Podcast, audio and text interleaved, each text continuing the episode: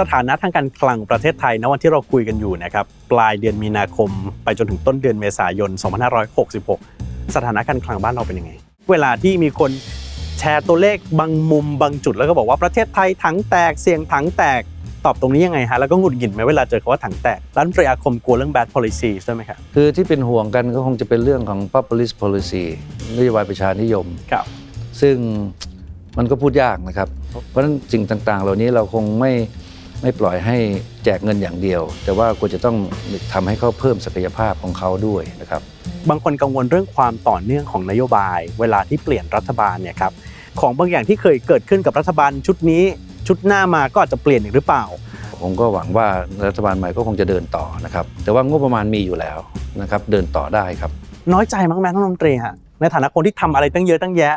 แต่ทำไมชาวเน็ตไม่ค่อยรักเลย ผมคิดว่าเราทำในสิ่งที่มันเป็นประโยชน์ต่อสังคมต่อประเทศชาติ มีอะไรอยากฝากบอกว่าที่รัฐมนตรีว่าการกระทรวงการคลังในอนาคตไหมครับ หลังจากการเลือกตั้ง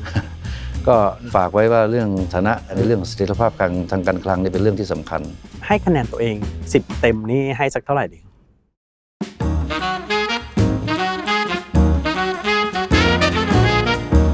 Business Summary เพราะธุรกิจไม่เคยเป็นเรื่องไกลตัว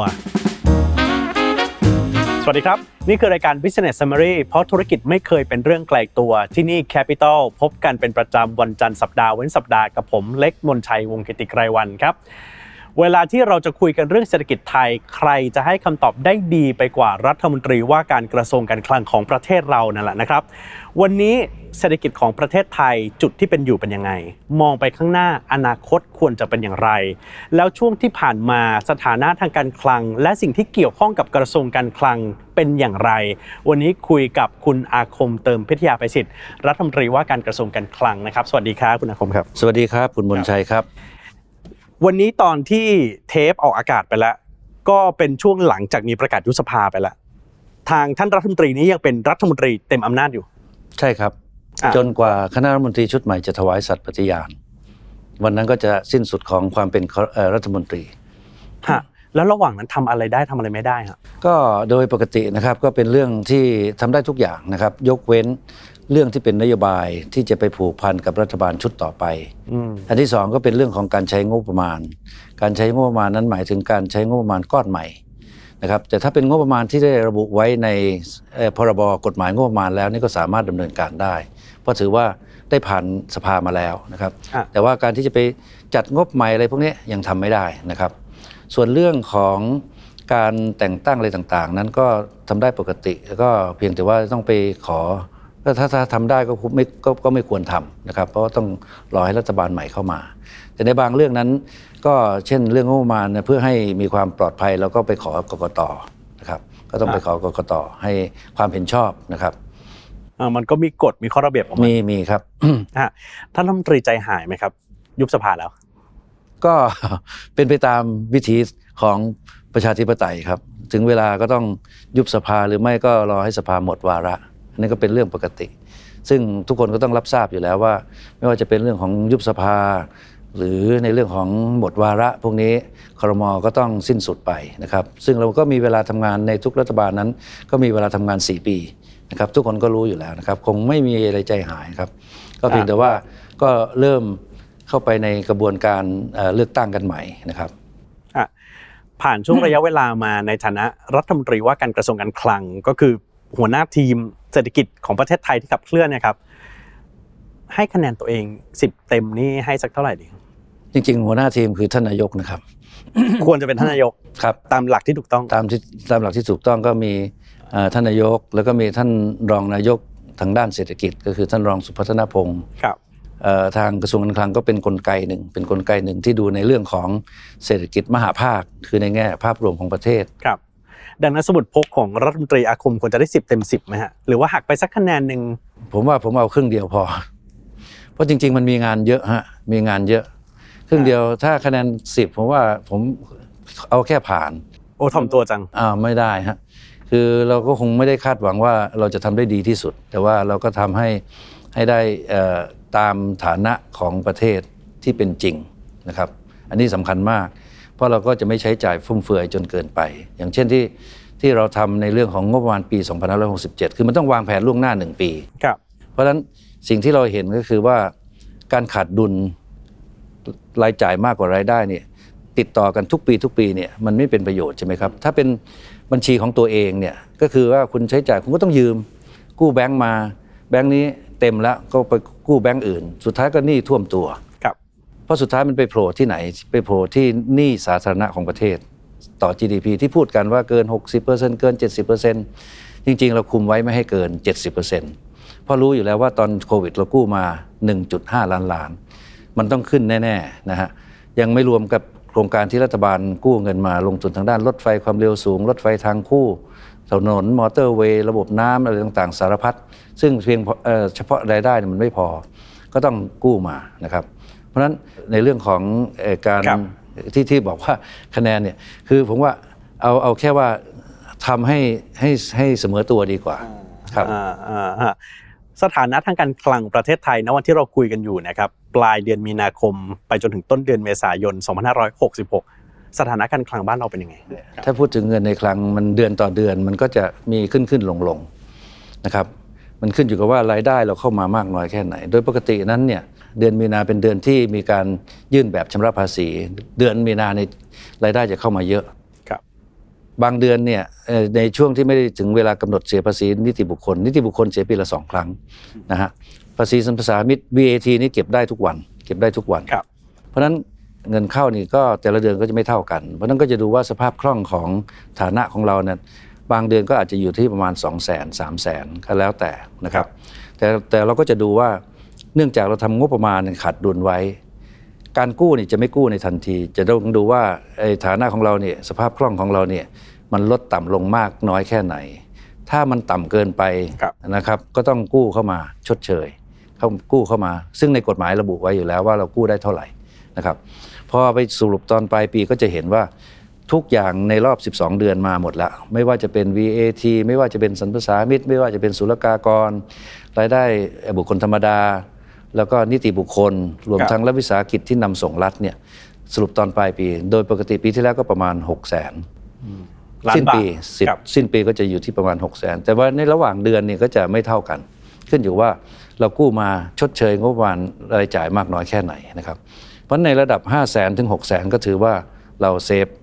นะครับอืมครับเรื่องนี้แหละครับสำคัญคือเรื่องของงบประมาณของภาครัฐ มองกันได้หลายมุมมากเลยทีเดียว มาวันนี้เนี่ย หลายประเทศทั่วโลกรวมถึงประเทศไทยเราเราก็มีการตั้งคำถามเกี่ยวกับเรื่องของการเข้าสู่ภาวะปกติหรือว่า normalization เพราะเราขาดดุลไปเรื่อยๆ นานๆ อย่างที่รัฐมนตรีบอกไปมันก็ไม่สู้ดีครับ ประเทศไทยมีความจำเป็นแค่ไหนกับเรื่องของ normalization ณขณะนี้ บางส่วนก็บอกเอากระตุ้นเศรษฐกิจอีกสักหน่อยไม่ได้เหรอก็เอ่อจริงๆแล้วเนี่ยเราต้องดูด้วยว่าความน่าเชื่อถือของประเทศอยู่ตรงไหน ใช่ไหมฮะเรื่องการอันดับความน่าเชื่อถือ ซึ่งก็มีสถาบันจัดอันดับความน่าเชื่อถือ เช่น Moody's S&P หรือของ Fitch Rating อะไรครับต่างๆพวกนี้มีหลายสถาบัน เมื่อไหร่ก็ตามที่เขาให้เรทของเราเนี่ยเอ่อตกเมื่อไหร่เนี่ย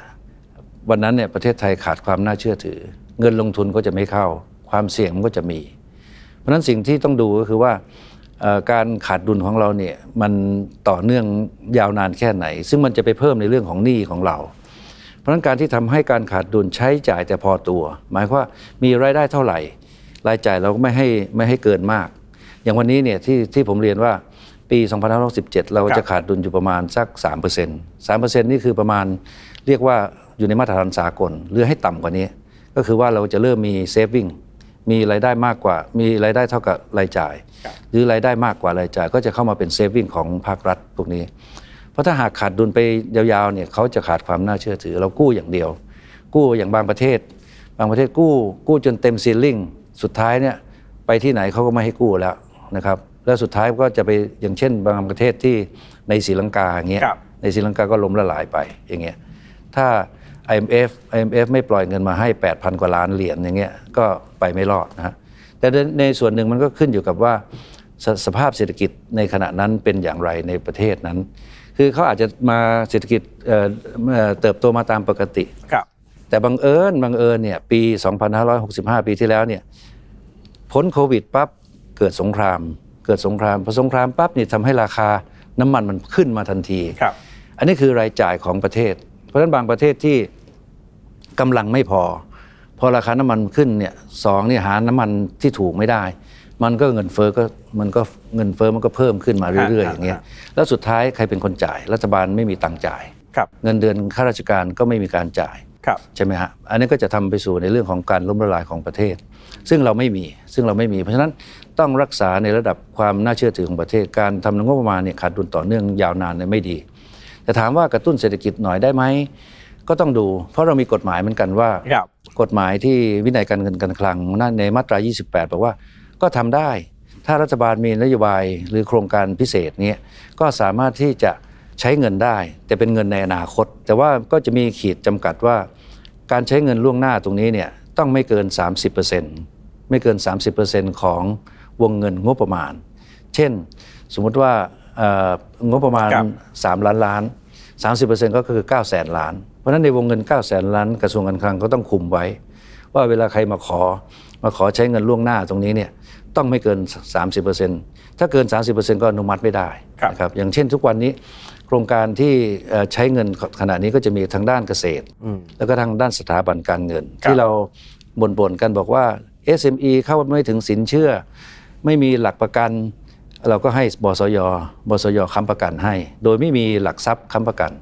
นะครับหรือสินเชื่อของ SME แบงก์หรือออมสินที่ไปช่วยเหลือตอนช่วงโควิดรายละหมื่นอย่างเงี้ย ก็รัฐบาลก็รับชดเชยให้ แต่ชดเชยตรงนี้ก็คือว่า ก็ต้องมากินเงินในมาตรา 28 วงเงิน 30%ถ้าเกินก็ไม่ได้ อนุมัติไม่ได้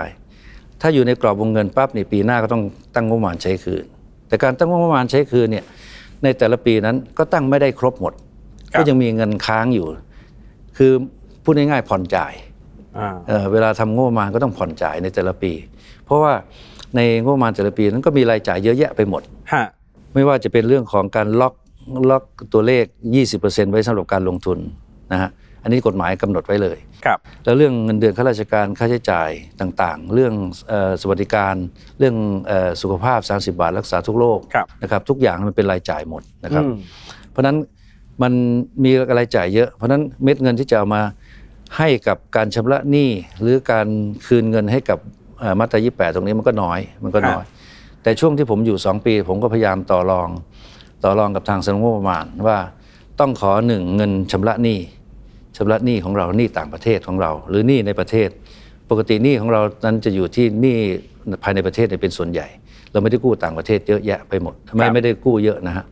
มันต้องตั้งงบชำระหนี้เพราะเวลาเราดูหนี้สาธารณะนั้นเนี่ยมันมีสองตัว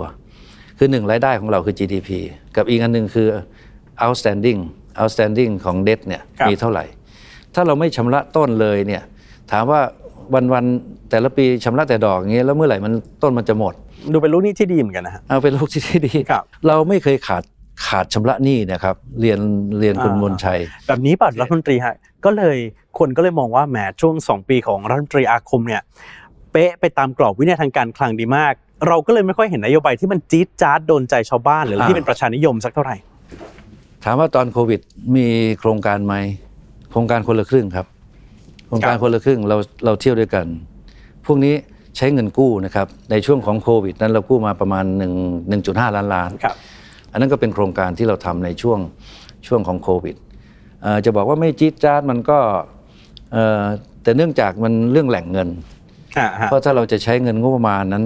ก็คงจะต้องมีคำตอบให้กับทาง ทางสภาแต่เป็นเงินกู้เนี่ยมันมีเหตุผลว่ามันมีเหตุผลมาจากในเรื่องของวิกฤตเศรษฐกิจเอ่อวิกฤตเอ่อโควิด ที่กระทบในเรื่องเศรษฐกิจฮะเราก็มีความจำเป็นต้องทำตรงนี้ ก็ดูน่าทึ่งที่เราผ่านสถานการณ์ที่ยากในช่วง2-3ปีที่ผ่านมา โดยสถานะทางการคลังปัจจุบันเรายังดูดูดีอยู่ครับงั้นยืนยันตรงนี้เวลาที่มีคนแชร์ตัวเลขบางมุมบางจุดแล้วก็บอกว่าประเทศไทยถังแตกเสียงถังแตกตอบตรงนี้ยังไงฮะแล้วก็หงุดหงิดไหมเวลาเจอคำว่าถังแตก คือบางทีก็เป็นข่าวเก่านะครับ บางทีก็เอ่อเอ่อก็ก็ไม่ว่ากันนะครับ เพราะว่าเราก็ก็ส่วนหนึ่งเราก็ต้องชี้แจงไปครับเพราะถ้าพูดถึงในเรื่องของฐานะการคลังเนี่ยก็ชี้แจงมาเสมอว่าเอ่อเรารายได้เราตกแค่ปีเดียวรายได้จากเรื่องของการจัดเก็บภาษีปี 64 ปี 64 เป็นการเก็บภาษีของปี 63 เพราะปี 63 เราเกิดวิกฤตพอปี 65 รายได้กลับเข้ามาละกลับเข้ามา เพราะคนเริ่มกลับเข้าไปทำงาน กลับเข้าไปทำงาน โรงแรมเปิด พอโรงแรมเปิดปั๊บเนี่ยผักผลไม้ก็เอ่อเกษตรกรก็ขายได้ครัก็บส่งให้กับโรงแรมพัตตาคารต่าง ๆ พวกนี้ เพราะรายได้บุคคลธรรมดาก็เพิ่มขึ้นมารายได้นิติบุคคลก็เริ่มกลับเข้ามานะครับ ปี 65 ปี 66 ก็เช่นเดียวกัน ปี 65 นี่ภาษีนี่เก็บได้เกินเกินเป้า โดยที่ว่าไม่ได้ไปขูดรีดนะครับ ไม่ได้ไปขูดรีดอย่างที่ว่าทุกคนมีหน้าที่เสียภาษี เพียงแต่ว่า ในแต่ละรอบนั้นทาครังบกรมสรรพากรเขาก็จะมีการแจ้งบอกว่าเออถึงเวลาถึงสิถึงเวลาเสียภาษีนะครับ อย่าลืมนะครับวันที่ 31 มีนาครับเราในฐานะพลเมืองที่เรามีรายได้เราก็เอ้ยต้องเสียภาษีแล้ว แต่ถ้าใครเสียภาษีผ่านออนไลน์ก็ได้ถึงวันที่ 8 เมษาอย่างนี้เป็นต้นแล้วก็ผ่อนให้อ๋อฮะยืดช่วง 63 64 ก็ผ่อนเวลาให้ว่าให้ยาว คือเข้าใจว่าสภาพคล่องเงินในกระเป๋าก็อาจจะไม่ค่อยมี ก็ยืดเวลาในการชำระให้ เพราะฉะนั้นหนึ่งในเรื่องของรายได้นั้นเราเก็บได้ เก็บได้ตามเป้านะครับฮะสองรายจ่ายก็ขาดดุลน้อยกว่าที่กำหนดไว้ในในงบประมาณแผ่นดินนะครับ อันที่สองก็คือเรื่องของฐานะเงินคงคลังของเรา เงินในคลังของเราน่ะมีอยู่เท่าไหร่ก็ 5 0 0แสนถึง6 0แสนก็เพียงพอ อันที่สามเนี่ยก็คือว่าหนี้สาธารณะของเราก็ไม่ได้เกินไม่ได้เกินยังอยู่ที่ประมาณ อย่างธันวาเนี้ยธันวาที่ผ่านมานั้นก็อยู่ที่ครับ 61%นิดเดียวนะครับ ในขณะที่เราขยายขึ้นไป 70%ต้องต้องจำเป็นต้องขยาย ถ้าไม่ขยายมันก็จะเอ่อไม่เอ่อไม่ไม่ไม่ไปปฏิบัติตามกฎหมายนะครับ อันที่สี่ก็คือเรื่องของเงินทุนสำรองระหว่างประเทศ ในฐานะของเราก็สองแสนเข้าใจว่า2 0 0แสนปัจจุบันก็ 2 2 5 0 0 0 ล้าน ไม่ได้อาจจะตกไปบ้างในปีที่แล้ว เพราะเรื่องของการตีมูลค่าของทรัพย์สินของเราที่อยู่ในต่างประเทศพวกนี้นะครับ ก็ถือว่าไม่ว่าจะเป็นทางด้านการเงิน ไม่ว่าจะเป็นทางด้านการคลังก็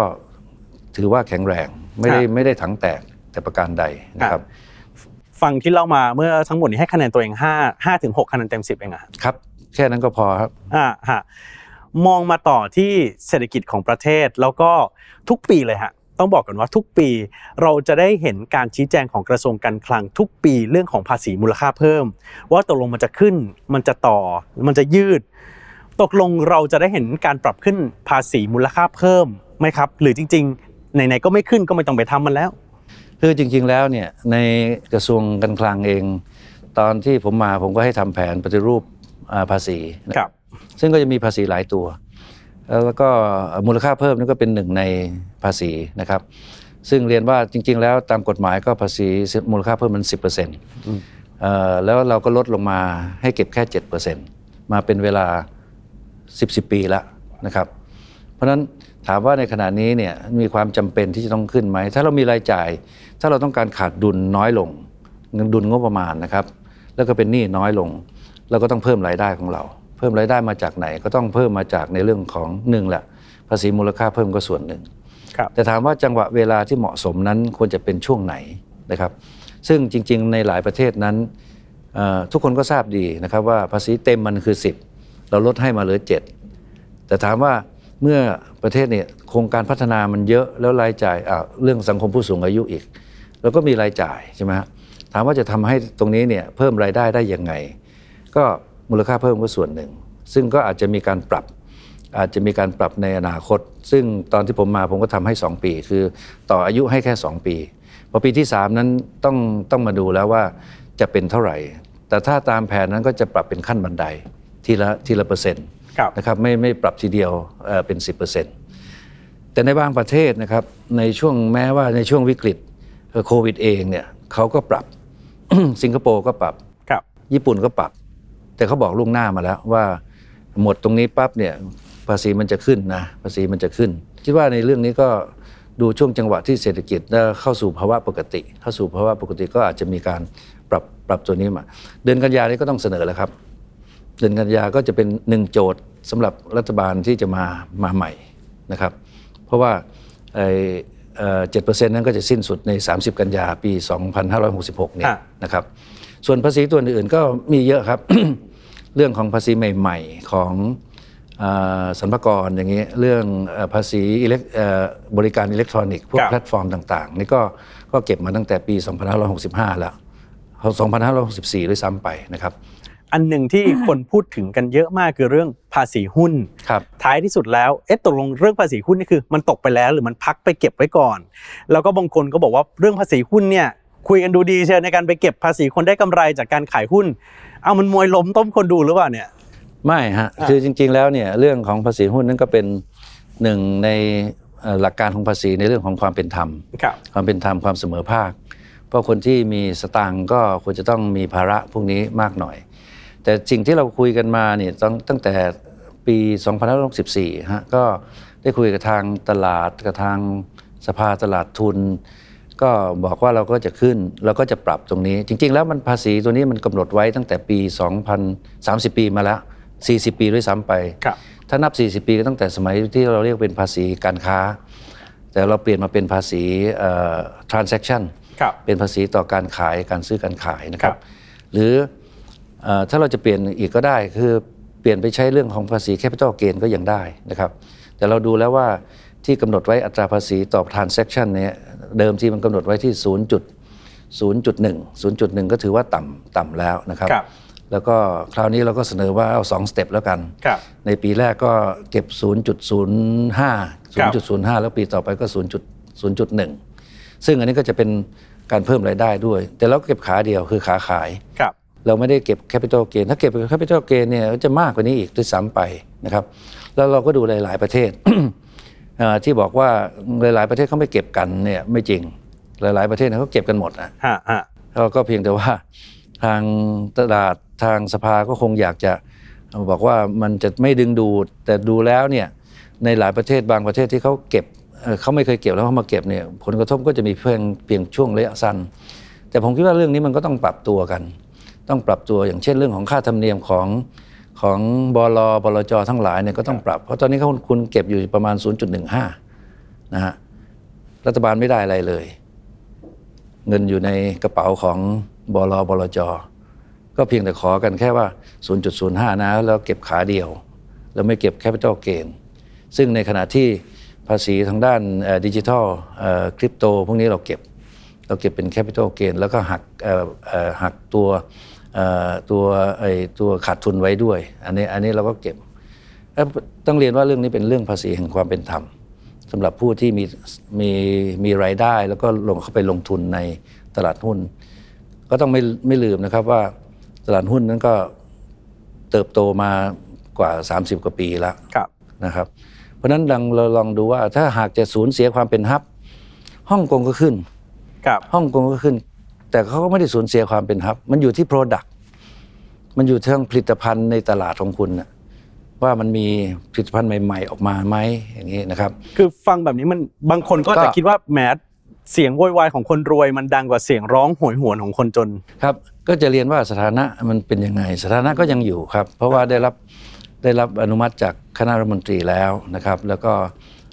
ได้ตรวจเอ่อสำนักงานเอ่อคณะกรรมการกฤษฎีกาก็ตรวจเรียบร้อยก็เพียงแต่ว่ารอเวลา เพราะว่ามีเสียงร้องมาจากสภาตลาดทุน แล้วก็ร้องไปที่กรรมาธิการเราก็กลับมาดูว่าข้อข้อเรียกร้องเนี่ยเข้าคืออะไรนะครับ แล้วก็จะนำเสนอต่อ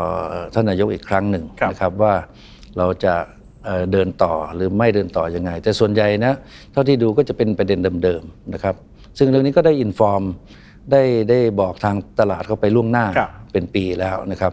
ก็อย่างอย่างที่ผมเรียนก็คือว่าก็ควรจะต้องมีการปรับตัวกันบ้างนิดหน่อยนะครับใช่ครับ แต่ก็สถานะก็ยังอยู่ก็พร้อมที่จะเอ่อเดินต่อครับคำถามนี้ยากทีเดียว แต่แล้วก็อยากรู้เหมือนกันคุณอาคมจะไปทำอะไรต่อ ก็ปกติก็ไม่ได้ทำอะไรฮะแต่ก็ไปช่วยงานทางเอกชนอยู่บ้างนะ อ่าอ่าอย่างรอบที่แล้วก็ไปช่วยบางบริษัทนะครับ เป็นที่ปรึกษาให้อ่านนะครับ ก็ไม่มีใครติดต่อมาครับ ในช่วงนี้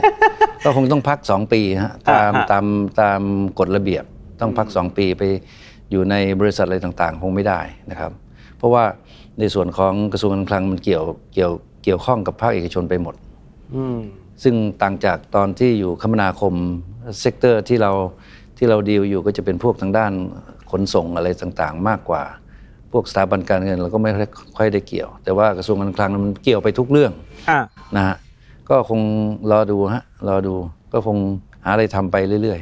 ไม่กลับมาเป็นรัฐมนตรีแล้วเหรอครับๆอ๋อไม่ได้อยู่ในวงจรนะฮะหมายถึงวงจรความคิดของคุณอาคมเองหรือวงจรอะไรอะ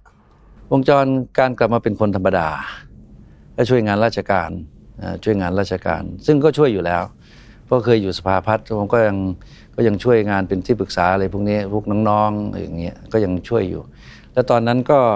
ตอนที่หยุดไปปี 62 ก็ไปเป็นคณะกรรมการกฤษฎีกาครับกรรมการกฤษฎีกา ก็อาจจะมีกรรมการของภาครัฐนะครับ ที่เขาคิดว่าเราเป็นประโยชน์ก็อาจจะเข้าไปช่วยครับอ่ามองไปข้างหน้าสำหรับโอกาสของประเทศไทย แล้วก็มาวันนี้เนี่ยเราอยู่ในช่วงที่ดูเหมือนสถานการณ์ทางการเมือง ก็จะดูร้อนแรงขึ้นทุกคนให้ความสนใจทุกภาคส่วนเลย เวลาท่านรัฐมนตรี นั่งรถไปตามท้องถนนเห็นป้ายต่างๆ อะไรก็ไม่รู้เต็มไปหมด นโยบายพวกนั้นเนี่ยมีมีบางนโยบายที่บางคนก็ถามเหมือนกันว่า เอ๊ะมันทำได้จริงไหมมันทำได้ทันทีเลยเหรอมันทำได้เดี๋ยวนั้นเดี๋ยวนี้ไหมมีอะไรที่เป็นข้อระวังไหมฮะสำหรับคนที่จะมารับหน้าที่ต่อสำหรับรัฐบาลถัดไปในการจะทำนโยบายพวกนั้น คือโดยหลักการแล้วเนี่ยก็เมื่อเข้ามาเป็นรัฐบาลนั้นสิ่งแรกที่ต้องที่รัฐบาลใหม่ก็จะตรวจสอบข้อมูลก่อน นะครับ โดยเฉพาะในเรื่องของหนึ่งแหละสำนักงบประมาณแน่ๆ ดูว่างบประมาณเเรามีเท่าไหร่นะครับ แล้วก็มีวงเงินมากน้อยแค่ไหนที่จะทำตามนโยบายที่หาเสียงไว้นะครับ แล้วก็ตรวจสอบกับหน่วยงานต่างๆ ว่ามันมีโครงการอะไรบ้างนะครับ แล้วก็ทางรัฐบาลชุดใหม่นั้นจะดำเนินการต่อหรือไม่ หรือว่าจะมีโครงการใหม่เข้ามา ก็ต้องตรวจสอบในเรื่องของความ ความเพียงพอของงบประมาณนะครับ แล้วก็ความเป็นไปได้ว่ามันต้องดูในเรื่องของกฎหมายหรือกฎระเบียบไหมอะไรอะไรต่างๆ เหล่านี้นะครับ ก็ต้องมีการขอข้อให้หน่วยงานต่างๆ มารายงานข้อมูลสถานะของแต่ละเรื่องก่อนนะครับ ก่อนที่จะตัดสินใจต่อไปนะครับ โดยปกติก็จะเป็นขั้นตอนอย่างนี้ครับอืมอืมบางคนกังวลเรื่องความต่อเนื่องของนโยบาย เวลาที่เปลี่ยนรัฐบาลเนี่ยครับ มันจะมีประเด็นอะไรไหมฮะที่หลังบางคนอาจจะเป็นห่วงว่าบัตรสวัสดิการแห่งรัฐจะยังอยู่ไหมของบางอย่างที่เคยเกิดขึ้นกับรัฐบาลชุดนี้ ชุดหน้ามาก็อาจจะเปลี่ยนอีกหรือเปล่า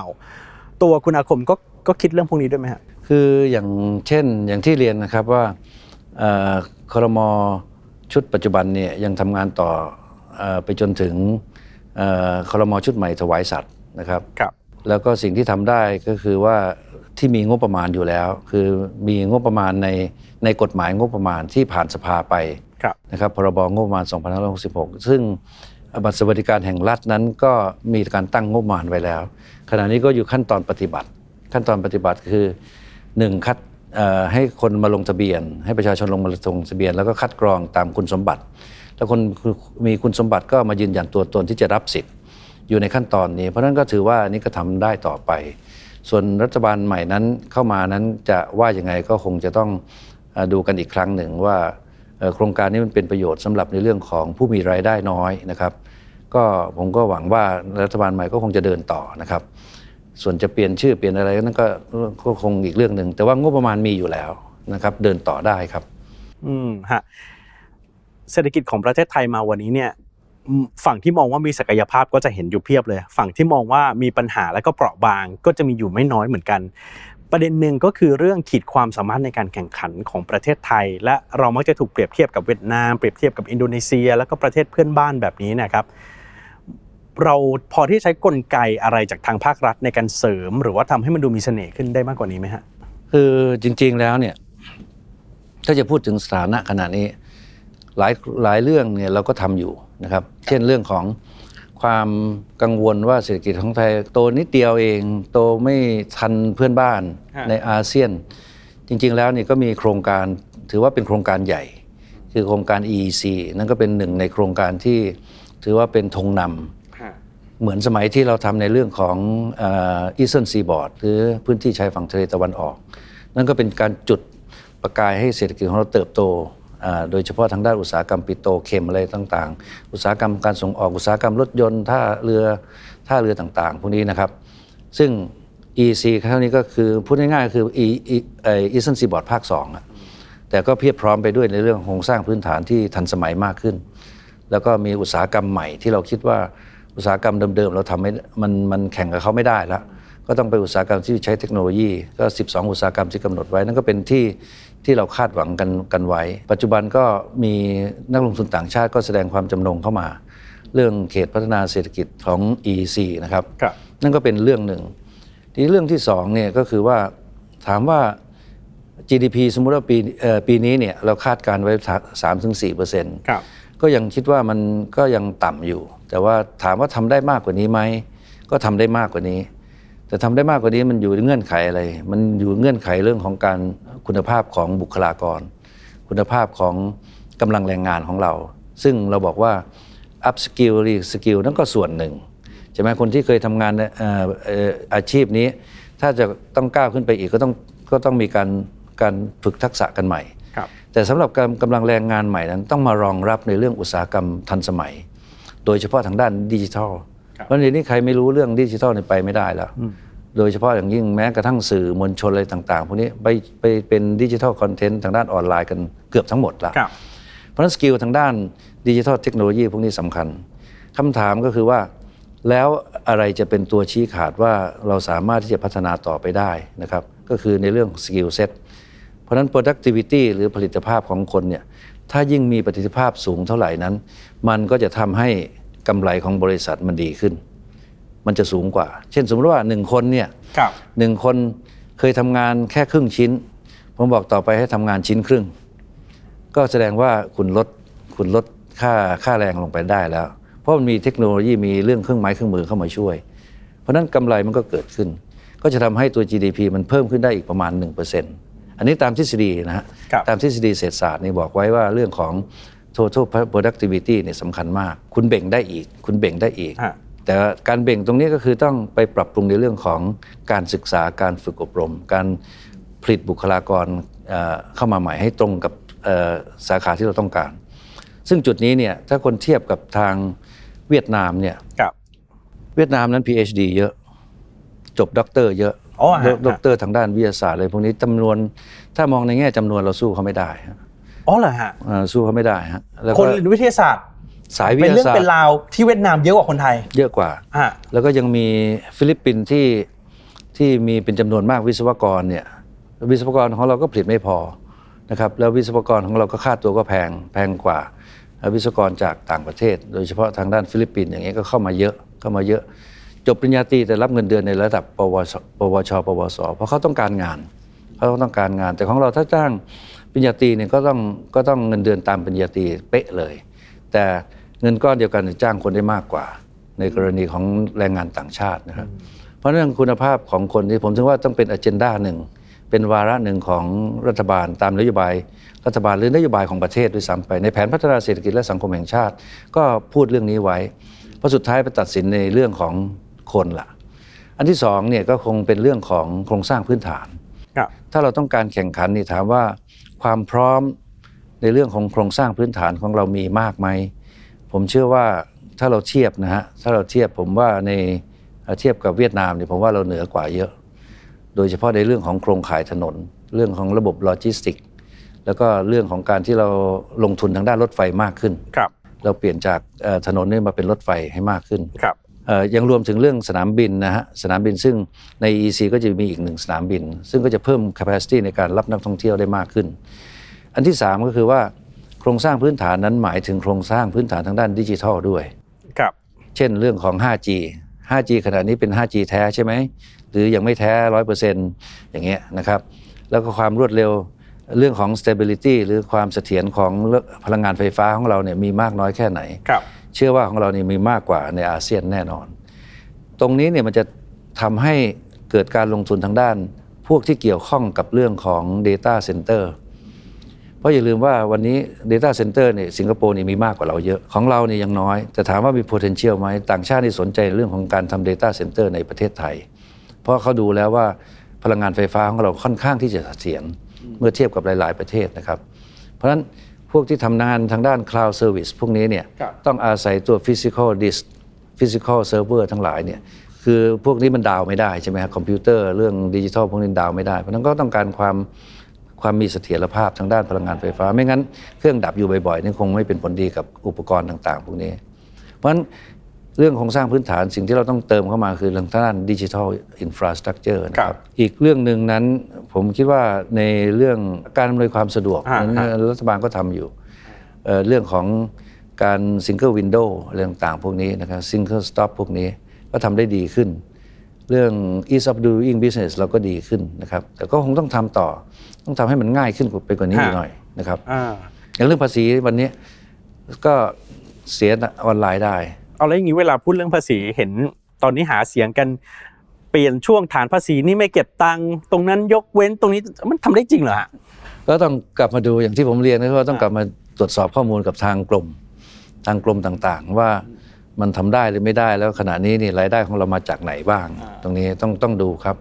อะก็ถ้าถ้าปรับโครงสร้างแล้วทำให้เกิดเอ่อรายได้เพิ่มขึ้นนั้นก็แล้วไม่เป็นภาระกับประชาชนมากจนเกินไปเนี่ยผมว่าก็ก็อยู่ในวิสัยที่เป็นไปได้แต่ต้องต้องตรวจสอบข้อมูลกับทางหน่วยงานก่อนฮะผู้ว่าแบงค์ชาติเคยพูดถึงความกังวลเรื่องนโยบายที่อาจจะไม่เหมาะสมกับบริบทของประเทศหรือว่า bad policies ตัวรัฐมนตรีอาคมกลัวเรื่อง bad policies ด้วยไหมครับเช่นอะไรบ้างฮะที่บอก bad policy คือที่เป็นห่วงกันก็คงจะเป็นเรื่องของ populist policy นโยบายประชานิยม ครับ ซึ่งมันก็พูดยากนะครับ เพราะว่าถ้าเรามุ่งเอาประชาชนเป็นศูนย์กลางนั้น ก็สิ่งที่ได้ประโยชน์ แต่ควรจะเป็นการได้ประโยชน์ในในระยะยาว อย่างเช่นเรื่องของบัตรสวัสดิการอย่างเงี้ยเราไม่ใช่เพียงแต่ว่าให้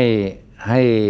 บัตรสวัสดิการไป แล้วก็ได้สิทธิ์ในเรื่องของการใช้จ่ายต่างๆ แต่ทำอย่างไรที่จะให้คนกลุ่มนี้เขาสามารถมีอาชีพมีรายได้ของตัวเองได้ เพราะฉะนั้นสิ่งต่าง ๆ เหล่านี้เราคงไม่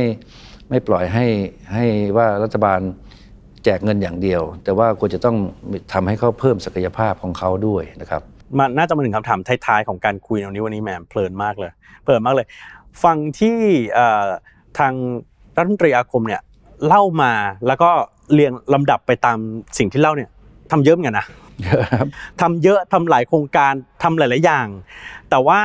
กลายเป็นว่า เวลามีข่าวรัฐบาล มีโพสต์เกี่ยวกับรัฐบาล ชาวเน็ตไปลุมด่าอย่างเงี้ยเออชาวเน็ตน้อยใจมั้งแม่ท่านรัฐมนตรีฮะในฐานะคนที่ทำอะไรตั้งเยอะตั้งแยะ แต่ทำไมชาวเน็ตไม่ค่อยรักเลย โดยส่วนตัวนะครับ โดยส่วนตัวผมผมไม่ได้คิดอะไรฮะผมคิดว่าเราทำในสิ่งที่มันเป็นประโยชน์ครับทำในสิ่งที่เป็นประโยชน์ต่อสังคมต่อประเทศชาติ แล้วก็ผลที่เกิดขึ้นจะเป็นระยะสั้นระยะยาวนั้นไม่สำคัญ แต่ขอให้มันยั่งยืนนะครับ อย่างเช่นเรื่องของ นโยบายการคลังที่ผมเน้นในเรื่องของการสมดุลในเรื่องงบประมาณเนี่ยเป็นเป็นเรื่องที่สำคัญมาก เพราะฉะนั้นถือว่าเรามองอนาคตในเรื่องของความยั่งยืน เพราะฉะนั้นอันนี้ก็เป็นประเด็นที่ผมพูดในการประชุมรัฐมนตรีคลังอาเซียน การประชุมรัฐมนตรีคลังเอเปกหัวข้อที่เสนอไปคือเรื่อง physical sustainability คือความยั่งยืนทางการคลัง ถ้าการคลังไม่ยั่งยืนนั้นเนี่ยก็คือว่า ไม่มีเสถียรภาพแล้วเนี่ยปัญหามันจะตามมาเยอะเลย และที่สำคัญก็คือว่าเราเห็นตัวอย่างที่มักจะพูดกันว่าประเทศล้มละลายอะไรพวกนี้มันก็จะเกิดขึ้นจริงนะครับ เพราะฉะนั้นเราต้องยืนยันในเรื่องของหลักการ เรื่องของการบริหารจากในระดับแมกโรในระดับภาพรวมตรงนี้ต้องให้เห็นภาพการเงินการคลังตรงนี้ก่อน แล้วดูว่ารีซอสหรือว่าทรัพยากรเรามีมากน้อยแค่ไหน จะทำอะไรได้มากน้อยแค่ไหนนะครับ อันนี้ก็เป็นสิ่งที่ผมคิดว่าก็เอ่อ คือคนที่ได้ประโยชน์เนี่ยเขาก็เขาก็โอเคเขาก็ happy ฮะครับเพราะฉะนั้นเราไม่ได้คิดน้อยใจเสียใจอะไรเลย แต่ถือว่าทำในสิ่งที่เราคิดว่ามันเป็นประโยชน์เป็นประโยชน์ต่อประชาชนครับ มองไปข้างหน้าคือเรื่องสังคมผู้สูงอายุที่เป็นเรื่องใหญ่มาก ที่บางคนก็ตื่นตัวกับเรื่องนี้ บางคนก็ยังไม่ตื่นตัวกับเรื่องนี้คำถามก็คือเรื่องของสังคมผู้สูงอายุในวันข้างหน้าที่จะมีแต่คนแก่เต็มบ้านเต็มเมืองไปหมด บางคนก็กลัวเขาว่าจนก่อนแก่ ไม่ใช่แก่ก่อนจนนะจนก่อนแก่ หรือกระทั่งแบบจนก่อนตาย เราทำอะไรกับเรื่องนี้ได้บ้างในวันที่บางส่วนก็ร้องเรื่องรัฐสวัสดิการ บางส่วนก็บอกเอาภาษีก็ยังเก็บได้น้อยอยู่เลย ประกันสังคมยังเจ็ดเก็บได้ 750 บาทอยู่เลยทำอะไรเกี่ยวกับเรื่องพวกนี้ได้ไหมฮะคือเรื่องของสังคมผู้สูงอายุนะครับ คนคนมีอายุมากขึ้นเนี่ยก็คือมันต้องมีหลักประกันทางสังคมอะ ในเมื่อเราแก่ชราลงไป ซึ่งเกณฑ์โดยปกติก็ใช้เกณฑ์ 60 60 ปี แต่คำถามอยู่ที่ว่า 60 ปีนั้นยังมีกำลังวังชาไหมในบางประเทศก็อายุเกษียณการทำงาน ไม่ใช่เฉพาะพวกทำงานในราชการหรือในภาคเอกชนนะครับ แม้กระทั่งอาชีพอิสระ ถ้าถือเกณฑ์เกษียณอายุนี่คือเกษียณอายุการทำงาน 60 ปี บางประเทศก็ 62 บางประเทศก็ 65แต่ของเราเนี่ยบางสาขาอาชีพอย่างเช่นศาลทางด้านสาสาขายุติธรรมพวกเนี้ยก็ถึง 65 แต่การขยายเวลาลงไปตรงนี้เนี่ยก็อาจจะไม่ได้เป็นทุกสาขาอาชีพ แต่ถามว่ายังมีกำลังวังชาไหม เราคือว่าเราต้องใช้ประโยชน์จากคนที่ยังมีกำลังวังชาในการที่จะมาช่วยงาน บางประเทศก็ก็เรื่องของเออการจ้างคนเกษียณอายุนั้นครับมาเป็นโค้ช มาเป็นเทรนเนอร์นะครับซึ่งเราจะเห็นในเรื่องสาขาโรงแรม อย่างเช่นที่ญี่ปุ่นก็จะเห็นคนคนสูงอายุเนี่ยมายังมาทำงานทำความสะอาดเอ่อห้องพักห้องอะไรพวกนี้อยู่ครับแล้วเขาก็ทำละเอียดมาก แล้วก็เป็นโค้ชก็ยิ่งละเอียดเข้าไปอีกก็อันนี้ก็แสดงให้เห็นว่าเขามีความเพลิดเพลินกับในเรื่องของงานนะครับส่วนเรื่องค่าจ้างแรงงานต่างๆ พวกนี้ก็ก็จะได้มากได้น้อยก็คงไม่ได้เป็นสาระเท่าไหร่ เพราะว่าเขาเอ่อการได้ออกจากบ้าน การได้คบหาคนเนี่ยมันเป็นความสุขแล้วก็ทำให้สมองเนี่ยมันตื่นตัวอยู่ตลอดเวลาไม่หลงลืมไม่เป็นอัลไซเมอร์นะครับ เพราะฉะนั้นหนึ่งหลักประกันในเรื่องของการเกษียณเอ่อการอายุมากเนี่ยเราก็มีกองทุนการออมแห่งชาตินะครับ ซึ่งอันนี้เป็นสำหรับคนที่ไม่อยู่ในในโครงการใด ๆ ไม่ว่าจะเป็นไม่อยู่ในโครงการประกันสังคมครับกองทุนสำรองเลี้ยงชีพกองทุนบำเหน็จบำนาญข้าราชการ แล้วก็ ที่เป็นอิสระจริง ๆ ก็มาเข้ากองทุนการออมแห่งชาติ เป็น DeFi contribution ก็คือว่าคุณออมแล้วรัฐบาลสะสมให้อ่าอ่าสมทบให้ ตอนนี้เราก็ปรับซิลลิ่งใหม่ว่าตั้งแต่ 50 ไปจนถึงเอ่อไปถึง 30,000 ในปีในแต่ละปีนะจะจ่ายทีเดียวหรือจะจ่ายเป็นเดือนจ่ายเป็นวันก็แล้วแต่เอาเงินเข้ารัฐบาลก็สมทบให้ ถ้าทำได้ตามนี้แล้วอายุ 15 ปีทำตั้งแต่ 15 ปีนะฮะอายุครับ15 ปีพออายุ60 ปีนั้นเนี่ยก็จะได้เงินบำนาญรายเดือน 12,000 บาท ซึ่งผมคิดว่าตรงนี้เนี่ยที่ผมคิดว่ามันน่าจะเพียงพอ แต่คุณอาจจะมีอ่าไปทำในเรื่องประกันชีวิต เงินสะสมเงินออมในซื้อกองทุนอะไรต่างๆ ก็ทำได้ทำทำได้อีกนะฮะแต่อย่างน้อยเนี่ยมันควรจะต้องเป็นหมื่นหมื่นบาทขึ้นไป ถึงจะมีชีวิตที่เรียกว่ามีความสุข ผมก็อิจฉาครับอิจฉาพวกฝรั่ง ทำไมครับ พวกฝรั่ง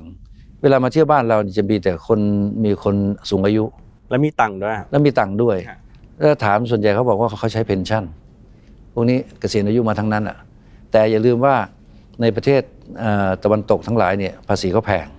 ภาษีเกือบ 50%อย่างเงี้ย เพราะฉะนั้นเขาได้รีเทิร์นเขาได้ผลตอบแทนกลับมาเมื่อเขาเกษียณอายุ นี่ก็เป็นส่วนหนึ่งว่าหนึ่งต้องมีหลักประกันสองมีการให้เขามีรายได้เพิ่ม ให้เขามีรายได้ เพื่อให้ใช้ในเรื่องของเอ่อกำลังกายในเรื่องของกำลังสมองครับในการทำงาน ก็จะทำให้มีความสุขแล้วก็ไม่หลงลืมนะครับ อันนี้อันนี้ก็เป็นเรื่องหนึ่งนะครับที่ผมคิดว่าเป็นเอ่อเรื่องที่สำคัญแล้วก็ยังทำกันน้อยในเรื่องของเออการให้โอกาสผู้สูงอายุ อันนี้แล้วแต่สมัครใจนะครับ เพราะเราไปบังคับไม่ได้นะครับ บางประเทศก็บอกว่าเอ่ออย่างเช่นเมื่ครัอบเอ่ออาทิตย์ที่แล้วเนี่ยนะครับที่ฝรั่งเศสก็มีการประท้วงกัน เรื่องของอายุเกษียณเขา62 ปี แล้วรัฐบาลขยายไป 64 หรือไงเนี่ยฮะก็เกิดเกิดการประท้วงกัน ก็เขาไม่เห็นด้วยเอ่อที่รัฐบาลออกในเรื่องของเอ่อขยายอายุเกษียณออกไปเขาอยากได้เงินก้อนอะก็อยากได้เงินก้อนครับเพราะทุกคนถึงอายุ 62เนี่ยก็อยากจะไปเที่ยวเนี่ยคนฝรั่งมาเที่ยวบ้านเรา pension ทั้งนั้นอะ บวกกับเงินที่ตัวเอง save ไว้กับเงิน pension มันก็เพียงพอ ฮะ ผมก็อยากเห็นคนไทย เห็นเอ่อคนไทยเออพอเกษียณอายุก็นอกจากเที่ยวในประเทศ ซึ่งเราก็จะเห็นทุกวันนี้นะครับ ฮะ ก็มีรถทัวร์ออกต่างจังหวัดเนี่ยในช่วงวันธรรมดาเนี่ยวันหยุดไม่เขาไม่ค่อยไปกัน เพราะช่วงวันธรรมดามันจะสะดวก ก็อยากเห็นไปเที่ยวต่างประเทศ ฮะ เป็นทัวร์คนทัวร์คนแก่ทัวร์คนแก่ ซึ่งก็นี่ก็เป็นนิชอันหนึ่งที่ พวก travel agent เนี่ยควรจะทครับำนะครับควรจะทำให้ให้นอกจากในเรื่องของการเอ่อเอ่อได้ช่วยเหลือนะครับ ก็ทำให้คนมีความสุขนะครับ ปีนี้คุณอาคมอายุเท่าไหร่ครับ ปีนี้ก็ 67 แล้วกำลังจะย่าง 68 ยังทำอะไรได้เยอะเลยนะก็ถ้าจริงๆแล้วเขาบอกว่าอายุประมาณสัก 65 65 แต่บางคน 70 ก็ยังทำงานได้ปกติฮะก็ขึ้นอยู่กับว่าการดูแลสุขภาพ และเรื่องสุขภาพนี่สำคัญฮะฮะฮะมีอะไรอยากฝากบอกว่าที่รัฐมนตรีว่าการกระทรวงการคลังในอนาคตไหมครับ หลังจากการเลือกตั้ง ก็ก็ยังไม่เห็นนะครับ แต่ก็ฝากไว้ว่าเรื่องฐานะเรื่องการดูแลในเรื่องเสถียรภาพทางทางการคลังนี่เป็นเรื่องที่สำคัญนะครับ ทั้งการคลังกับทางการเงินนั้น ก็ก็เป็นเรื่องที่เอ่อที่สำคัญแหละครับเราควรจะต้องมองเป็นเอ่ออันดับแรกก่อนว่าสถานะของประเทศนั้นอยู่ที่ตรงไหน แล้วก็ เราควรจะเสริมเอ่อในเรื่องของนโยบายต่างๆ นั้นมากน้อยแค่ไหนนะครับ อันนี้นก็เอ่อต้องดูกำลังวังชาของตัวเองก่อนอ่ามีอะไรอยากบอกกับตัวเองก่อนที่จะมารับตำแหน่งรัฐมนตรีเมื่อหลายปีก่อนไหมครับ เช่นอย่ามาเลย ก็ไม่ได้คาดคิดครับ ไม่ได้คาดคิด ถึงเวลามันเกิดขึ้นมาก็ก็ตามสถานการณ์ครับ ก็ถ้ามันเป็นประโยชน์ก็ก็ก็ทำงานให้ครับ ก็ทำงาน